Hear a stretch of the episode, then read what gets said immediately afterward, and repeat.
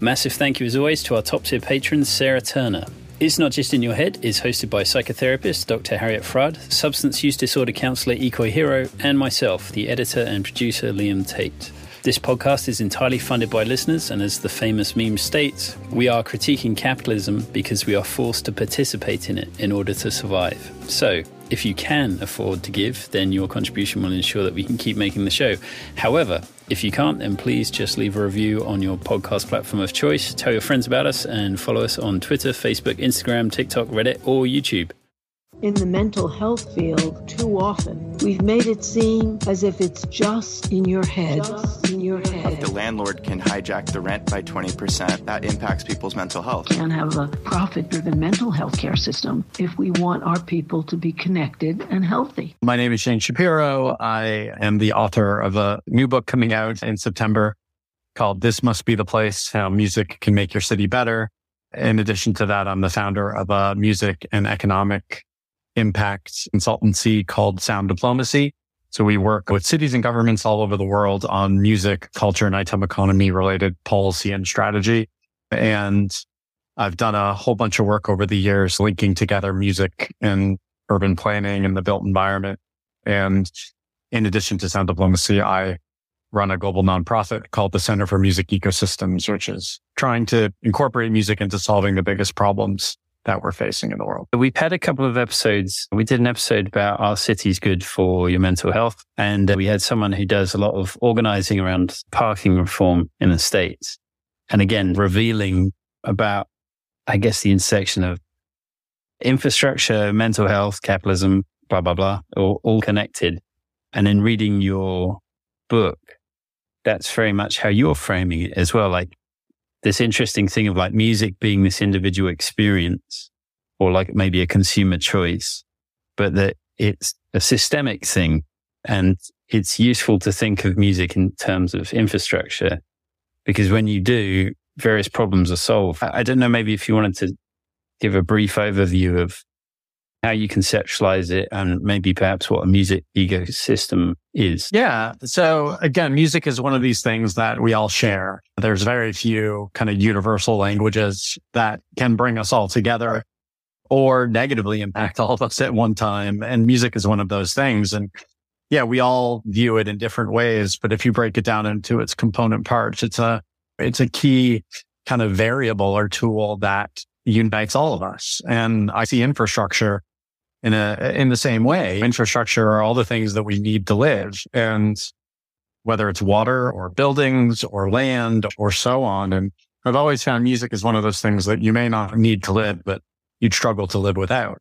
So I'm fascinated by how decisions are made to impact the places that we live, to make decisions based on improving our lives or choosing which resources go to what community and so on and so forth. And I've always found that music is a recipient of a lot of the decisions that gets made, but it's never at the table when these decisions are being brainstormed. So really the purpose of the book was to reset the table to say, if we think about music a little bit differently as a piece of infrastructure, and within that infrastructure is an ecosystem in the very basic sense of the word ecosystem, a whole set of component parts that when one is negatively impacted, it impacts the rest of the, everything that's tied to it, like a natural ecosystem.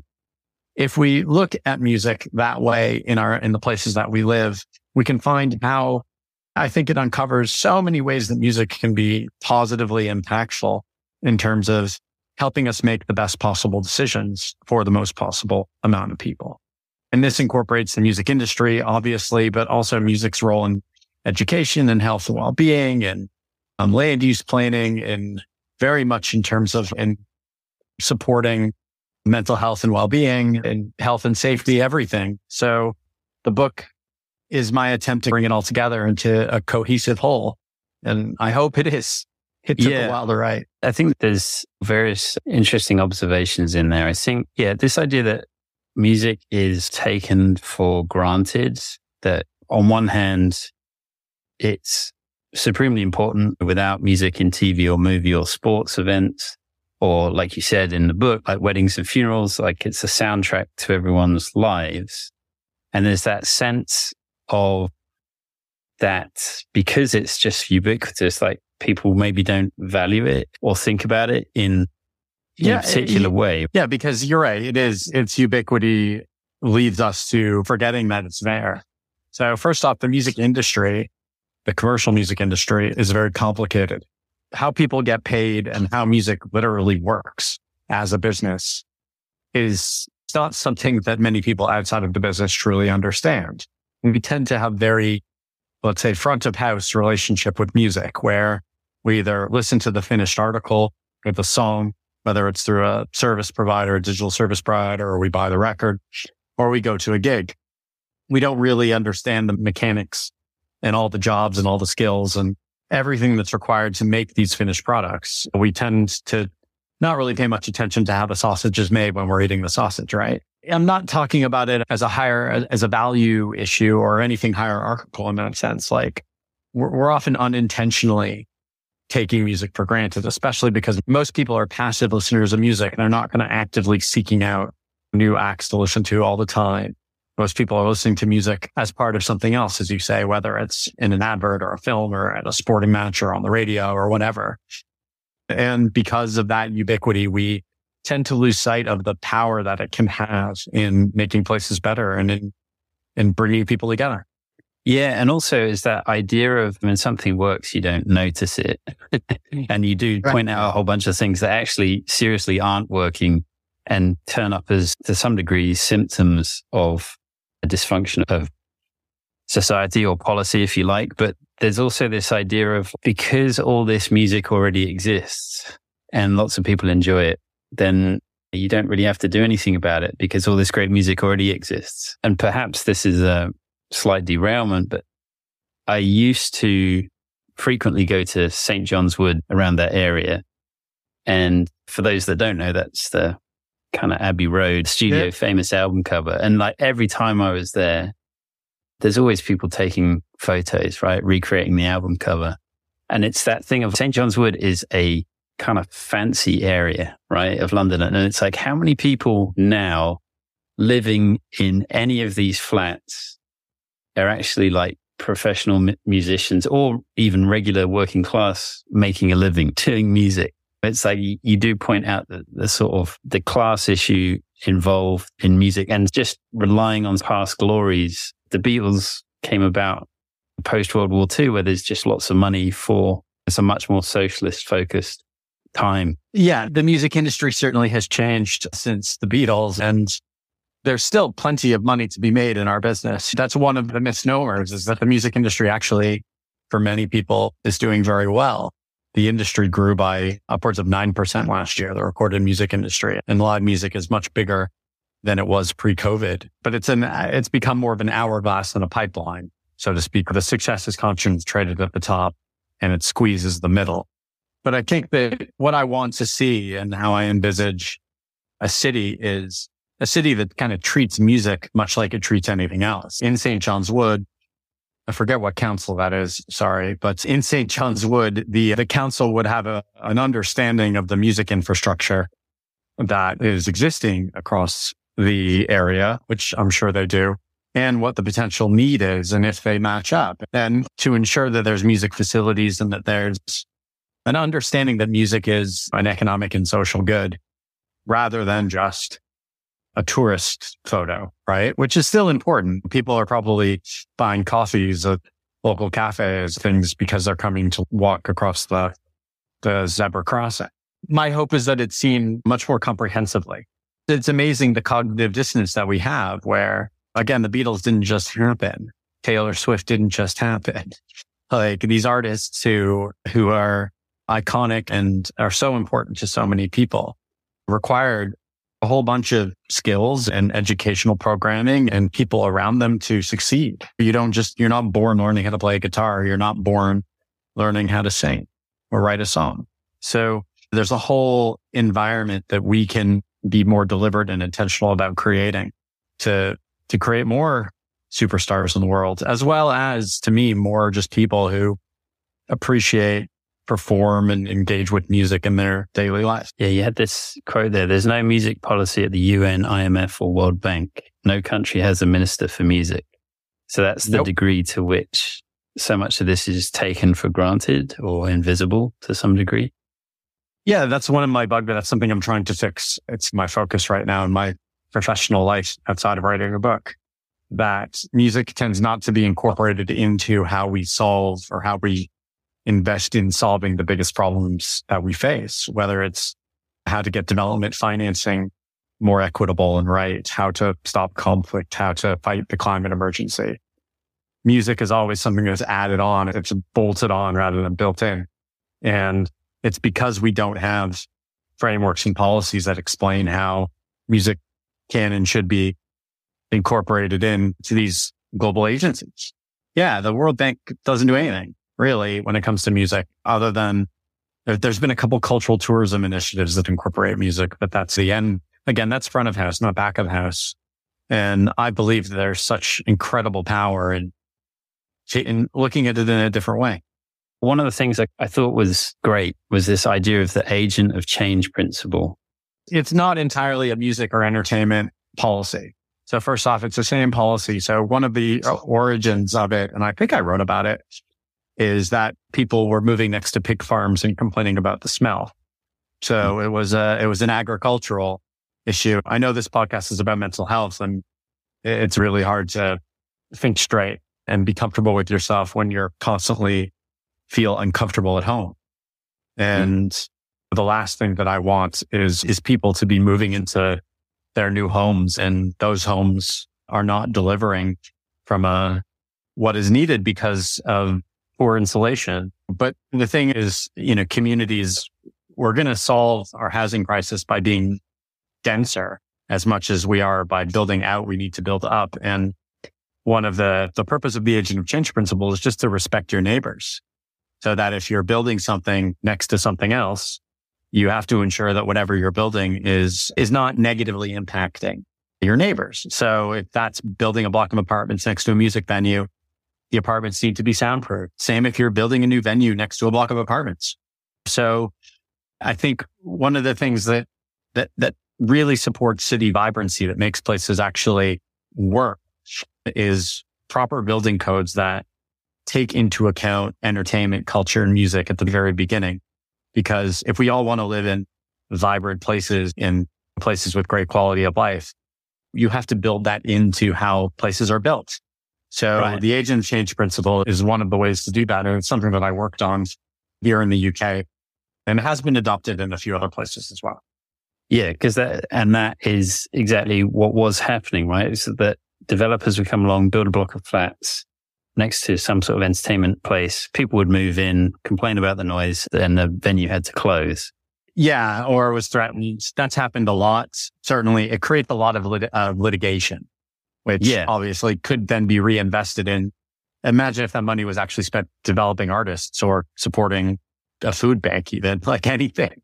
It's a lot of money gets spent because of bad decisions that are made in pre-application and planning phases. One of the things reading throughout the book is anything in the arts, whether it's music, whether it's dance, it is in a lot of ways by society considered like non-essential goods because you don't die without it necessarily. It's not like food or water or housing. Or, and so it gets relegated to the sidelines. And one of the things about this book is ultimately if you want, if you want to encourage something and make sure that uh, entity has a vibrant place in society, that it needs more than just private market demands. Yeah, we always joke that everyone's a socialist when they need help. Right. Right. if you're desperate for an ambulance, then you're a socialist. Like it's, uh, and maybe that word to certain audiences, I know that has a lot of baggage. I don't mean that politically, but there are just certain things in communities that have non-monetary value as well Absolutely. as monetary value. And yeah. music is complicated. Some of it is more focused on monetary value, commercial tastes or mass market mm-hmm. tastes. And some of it is more niche. And, but I'm a data and evidence guy. I'm like, whatever decisions that are taken in a community to invest in culture should be taken with, as we say, kind of evidence based policy making rather than policy based evidence making. And music is an emotional thing. It's something that conjures up dopamine and emotions in all of us. And we tend to think about music personally. We don't tend to think about music structurally, as you said, Liam. And the book is my attempt to try to change that and say, listen, everyone can love what they love. Like I'm not talking about anyone's particular love or dislike of any kind of music, but we need to look at music more holistically as a community development tool. And if we do that, then it has implications on building codes. Building codes, zoning, various. How do you arrange for like public transport Yeah. in specific areas? That's, those are the things that you want to make sure that a feature, right? That it's accessible, that it doesn't create conflict, that it brings more to the community, that it does require a lot of planning of those things. And we never think about those things in terms of the arts in general. I think there's a lot of, there's a lot of baggage there. There's a history of how we in our, I said Anglo-Saxon Western world think of the arts. There's also a different way that, that Eastern culture and Middle Eastern culture and different cultures think of the arts and the arts in, in many communities still is not an economy. It's not seen as an economy. It's not seen as something that you can pursue as a job. I can't tell you how many times when I was a kid and I was working in music, I was told to get a real job. I find that all very insidious, but I also understand why. And it's not something that you can just say, this is wrong. You have to present better solutions. And to me, Right. that my book is my attempt to do that. No, because one of the major things about having a wide range of music venues, and I know like you've mentioned places like Memphis and New Orleans and such, Nashville in the book. But w- it, Mhm. one of the things is I would like the smaller venues and access to all these smaller venues do give a real opportunity to people who don't also don't necessarily want this to be like their full-time job No, and, I'm I not- think yeah. that's one of the most because there is only like a very particular set of people that necessarily want to be like full-time musicians as a long-term career. yeah, crazy people, as we always say. There is a certain commitment. Just a lot of people love to dance. A lot of people couldn't hack being a professional dancer. Yeah, I'm not. Adv- I think a larger, more en- en- engaged, active music industry in every community is a good thing. Yes. but that's not something that's going to happen everywhere. I know that. I think that you're right. When I was writing it, I wanted to just present a message that said that music, in whatever way that you experience it, whoever you are, is good. And right. we need to set up the circumstances to allow you to experience it more in whatever way that you, whoever you are, wants to do it. If that's Right. going to one gig a year, that's fine. If it's joining a local choir, that's also fine. But in order to join a local choir, you need facilities to do that. And in order to go to that one gig a year, there needs to be that one gig a year that you want to go to. And Right. so everything can be made more intentional. Everything can be more deliberate. And I see very little negatives to investing in music. The only negative is if it has to be reallocated from something else, but then it's just a cost benefit analysis of if we're putting a dollar into something musical, if we're taking a dollar out of something, then we have to look at what that cost benefit is. And if it demonstrates that it's, there is no cost benefit, then I wouldn't be advocating to put Right. it. in. If you think about it, it's pretty basic stuff. It's just what kind of place do we want to live in? What kind of world do we want to live in? And if we want to live in a better one, then music is part of the toolbox to get us there. Yeah. Oh. And the interesting thing as well in that was that if hip hop is like the most popular genre, why is a lot of school music education still based around sort of European classical and all that kind of stuff? Because from my personal experience, that stuff just left me completely cold, completely put me off music. And it was only through going to the pub and seeing a local band play that that was like, oh shit, I want to do this. And then that was the beginning process of me learning guitar. But that has taken me all kinds of interesting places, right? I was essentially semi-professional, did music for television, did music for video games. So it's all great, right? But school was n- not anything to do with that Yeah, So that- that's a huge part of the picture, isn't it? a lot of music music education is so important. I think without it, there's we have nothing. I always advocate for more of it, but I'm not. I don't. I feel like we need more diversity in genre. Yeah, the reason why hip hop isn't taught as as standard in school is probably racism. And and hip hop is quite difficult to understand if you're not a fan of it. Especially a lot of the a lot of modern hip hop where people are are rapping about their experiences or writing about their experiences and they're having experiences that a lot of other people don't understand.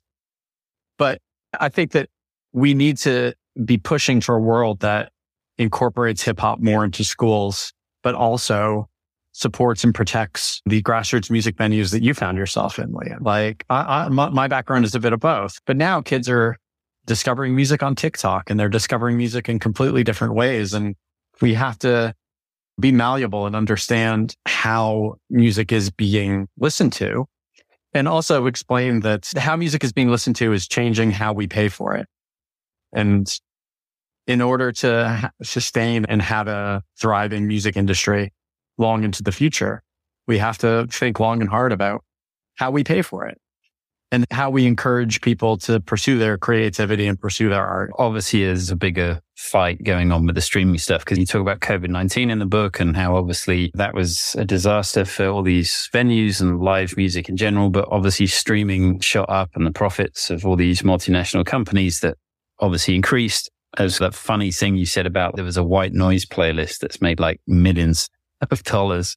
But the key point being is that, as you said, 90% of streams go to top 1% of artists. That sounds like a sort of familiar ratio in other sectors of society as well. So that's a whole other kind of battle. Well, yes. Yeah. The music industry is a mirror of society.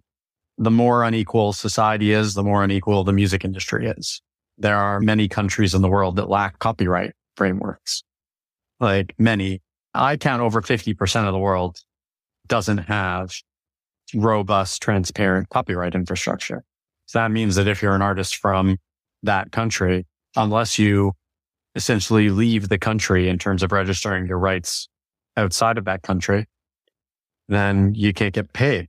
So it, it, there's a lot of, there's so much work to do to, to create an, inco, an infrastructure and an ecosystem that demonstrates why music matters and how it can matter more. And yeah, the book, like the COVID section, I rewrote three times because things kept changing as I kept writing it. But yeah, there's a whole business in the music industry around AI generated music and sounds rather than music, like white noise or rain or things like that. And Epidemic Sound are one of the bigger companies in that space, but there's lots of companies that do that. And there's a lot of money to be made in creating a sound that sounds like clouds. But Mm. that's not a bad thing. It's that comes to the complexity of the industry. And I'm thinking, how can we be better at explaining all the opportunities that the industrial side of music could bring to a community by simplifying, explaining how it works? Uh, uh, but I guess I, the, what I find fascinating, and I'm sure you've had to do this dance, is how you define value or how you measure the immeasurable. Because the things presumably that are easy to measure and put in front of people's faces to convince them are probably economic things. If you can demonstrate that if you do X, Y, Z, you make money, then generally speaking, I can imagine that's a sums up. And sometimes those things align, right? If we can make money, then that's a good. And if people's quality of life improves because of it, that's great as well. But is it difficult to navigate this world? Because obviously what you're doing is really through the front door. It's above the line. It's working inside the systems that exist, right? For people's better quality of life. I'm just wondering if, is there any sort of struggles that happen where it always has to go through this sort of financial lens to justify policy? Is that what does it? Or is working with, with the state, does it have some space to go? This isn't just Well- about money. This is about, yeah, quality of life, whatever that means. It's usually comes down to the economic impact. Um, unfortunately, I am of the belief that it's better to change the system from within than fight the system from without.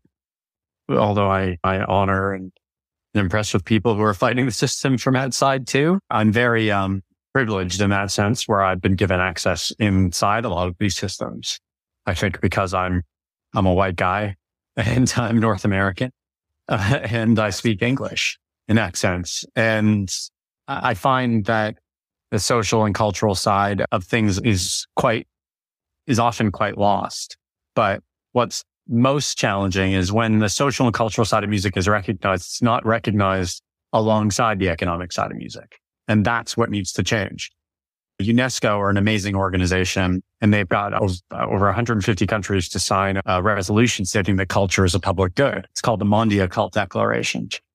And that's amazing because that forces the governments to respond because they've signed something that says they have to do something. There isn't a link that says, okay, if something is a public good, then how do we invest in it to then grow it as an economy?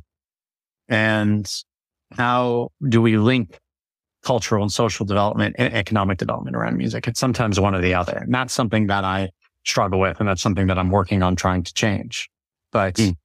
we have to be better at recognizing there's a lot of these like top music cities in the world and top places to live. And they often completely ignore cities in the global south. And Lagos is, eh, for example, is just as incredible and exciting a music city as any city in the world. But it's often not, at least in the, from the Western perspective, it's not recognized as that because it may not have the robust policy infrastructure that London has, but it'll get there. And so I think we, we have a long way to go, but I'm very optimistic that we'll get there. If all this stuff facilitates people making a living playing music and actually being able to survive off it, then that's a win. Yeah. yeah, survive off it financially or it impact their impact themselves, their mental health, or just make them happier, make them more confident, provide some respite to challenging circumstances. So I've said, yeah. no one's ever been to a wedding or a funeral without music. I, I think that it, it's both of those things to me. If more people are making more money out of music, amazing. We need to continue to do that. But also music just needs to make people's lives better as much as it possibly can. And we need the infrastructure and the, and to ensure that happens in more places. Yeah. Uh, it's kind of interesting. Was it music city or city of music? These sort of terms that places trade off as a sort of tourist draw? Both. Um, uh, there's both. There's the UNESCO Cities of Music Network, but then there's lots of cities that call themselves music cities in different ways. And the issue with that being that it, that can appear that they are doing something progressive for the city, but it doesn't necessarily mean it. Like it can just be a brand. Yeah. Depends on the city. It's a call to action. Nashville trademarked Nashville Music City when they're the the leader in this space. But lots of cities that my firm Sound Diplomacy that I founded has worked on have developed music city related policies in different ways as well. Not right. all success, you know, every city goes about it in a different way, but it's all about pushing to take music seriously, as I said. So just because it has the label doesn't mean, because you have this quote for something to exist, it must have a policy. It's just because it has that on the front window, as it were. It doesn't necessarily mean that in the background they actually have the sort of functioning music ecosystem policy that you're advocating for. Uh, yeah, that is true. Not every music city is taking full advantage of, of growing their music ecosystem and incorporating the policies and practices that I write about in the book. Yeah, because you do have this kind of blueprint. You have a sort of recommendation yep. of like how all this stuff could be laid out. Is it, do you have a kind of summary to hand you think a successful music ecosystem or music policy looks like? Yeah, there are a number of cities that I can point towards, which I do. Obviously, Huntsville, I write about a lot in the book. I think they're doing a lot of good work to really develop a music policy from scratch. London with the research and the work that was done to support music venues. But it's one of these things that like having an active music cities policy is just a process like any other. It's the rubbish is going to be picked up next week. And just because it was picked up this week doesn't mean that what does that mean? Right. It's a music policy is a process like any other policy in a city. So just constantly starting something and engaging in it and incorporating music into city planning and policy is a success to me and doing it with an allocated budget and allocated staff members. And lots of about 50 or 60 cities around the world have taken that and run with it in the last couple of years. Yeah. And that initial setup for you guys for sound diplomacy, it sounded like it was really tricky, right? Because music wasn't maybe taken seriously or taken for granted. You, there was like 150 grants that you were exempt from as a business, right? Setting up or something like that. Yeah. Like when I set up sound diplomacy, I couldn't get access to anything because I wasn't a, I wasn't a startup because I didn't make a, I didn't make an app and I wasn't a consultancy because I was consulting on something that didn't exist. So there was a lot. So there was a lot of, it took a while and it, this isn't by design because why would I design it this way? It just happened that way. And I had to create a market that I worked in. And we did it by writing, by giving a lot of this stuff away and by trying to explain ourselves. And, and now things are different, thankfully. Uh, but at the beginning, it wasn't easy. And now I've learned a lot of them from all the mistakes that I've made of how it can be better. And one of the reasons why I wrote the book is I wanted to provide something that was accessible to everybody, that at least at least line in the sand kind of thing. Now I've written down everything I know up until this point, and then we'll go from here. Thank you for featuring me and everything. I'm. Uh, it's a, a, real honor you like the book. Thanks for reading it. Yeah, so, a real pleasure. Yeah, absolutely. Yeah, I realize we we've hit time. Um, yeah, but yeah, you know, please tell all your friends and and I'll be, I'll probably be on the West Coast late, sometime early next year as part of my book tour, but I'm doing the East Coast this autumn. But if you need anything else from me, just let me know. Awesome. Yeah. Okay. Thank you again. Okay. All the best. See you later. A huge part of all these things is money, right? That's the, that's like the sad thing about the arts in capitalism is that ultimately n- mm. nobody mm. carves out the space for something that's not profitable. No. Because that's one of the major things. Making a professional living out of a creative career can be really difficult. I've known a lot of people that went into being, trying to be like professional musicians. And the ones that ended up having the most longevity were like session musicians that, that weren't necessarily like creating their own work but being hired guns because they actually really enjoy the process of playing the instrument as much as like the creative process of creating new music. Creating new music is stressful. It's not necessarily for everyone. And ultimately, music is something that I want people to enjoy doing, mm. not necessarily make into a career or a job. And I think if you're going to make it into a career and a job, also, it shouldn't be like poverty or extreme wealth. You should have more opportunity to be able to make a living, not necessarily a luxurious living that you can like subsist on, right? And like we don't really have that that middle ground at all in music. No, and my personal background is that I never fully committed to just doing music because one, is really precarious. Also, the time commitment for the reward seemed not particularly great for any kind of quality of life. My advice to a lot of like my younger friends in, in my 30s, when I came across some younger friends that were 18, 19, 20, I think that's a really good age. Give yourself a nice time limit right? And go fucking enjoy your life. And if that's committing to being a musician for a few years, do it, right? Yes. Because you can't do it when you have mortgage wife and kids or mortgage husband and kids. When you're young and unencumbered is really the opportunity to be able to do a lot of these things in life. Ultimately, yeah, like a lot of times the end result of it is that just like a lot of things, trying to make a job out of something that you really love isn't necessarily good for your love of music. Because I know a lot of people that tried to be musicians that where they got burned out and they were like, I haven't picked up my instrument in five years. Yeah, that was also a big fear. Like I started to realize quite how stressed I was becoming with assignments. And on one hand, it's great because it makes you write a load of music. But on the other hand, it stops you doing it for reasons that are just joyful. And that became a really scary thing. It was trying to figure out like what's more important. growing up, I remember this was a lot more of a thing in my working class friends, actually. But the dads or like even the moms, some of them like being in a band as a Mm. side, just for Yep. fun.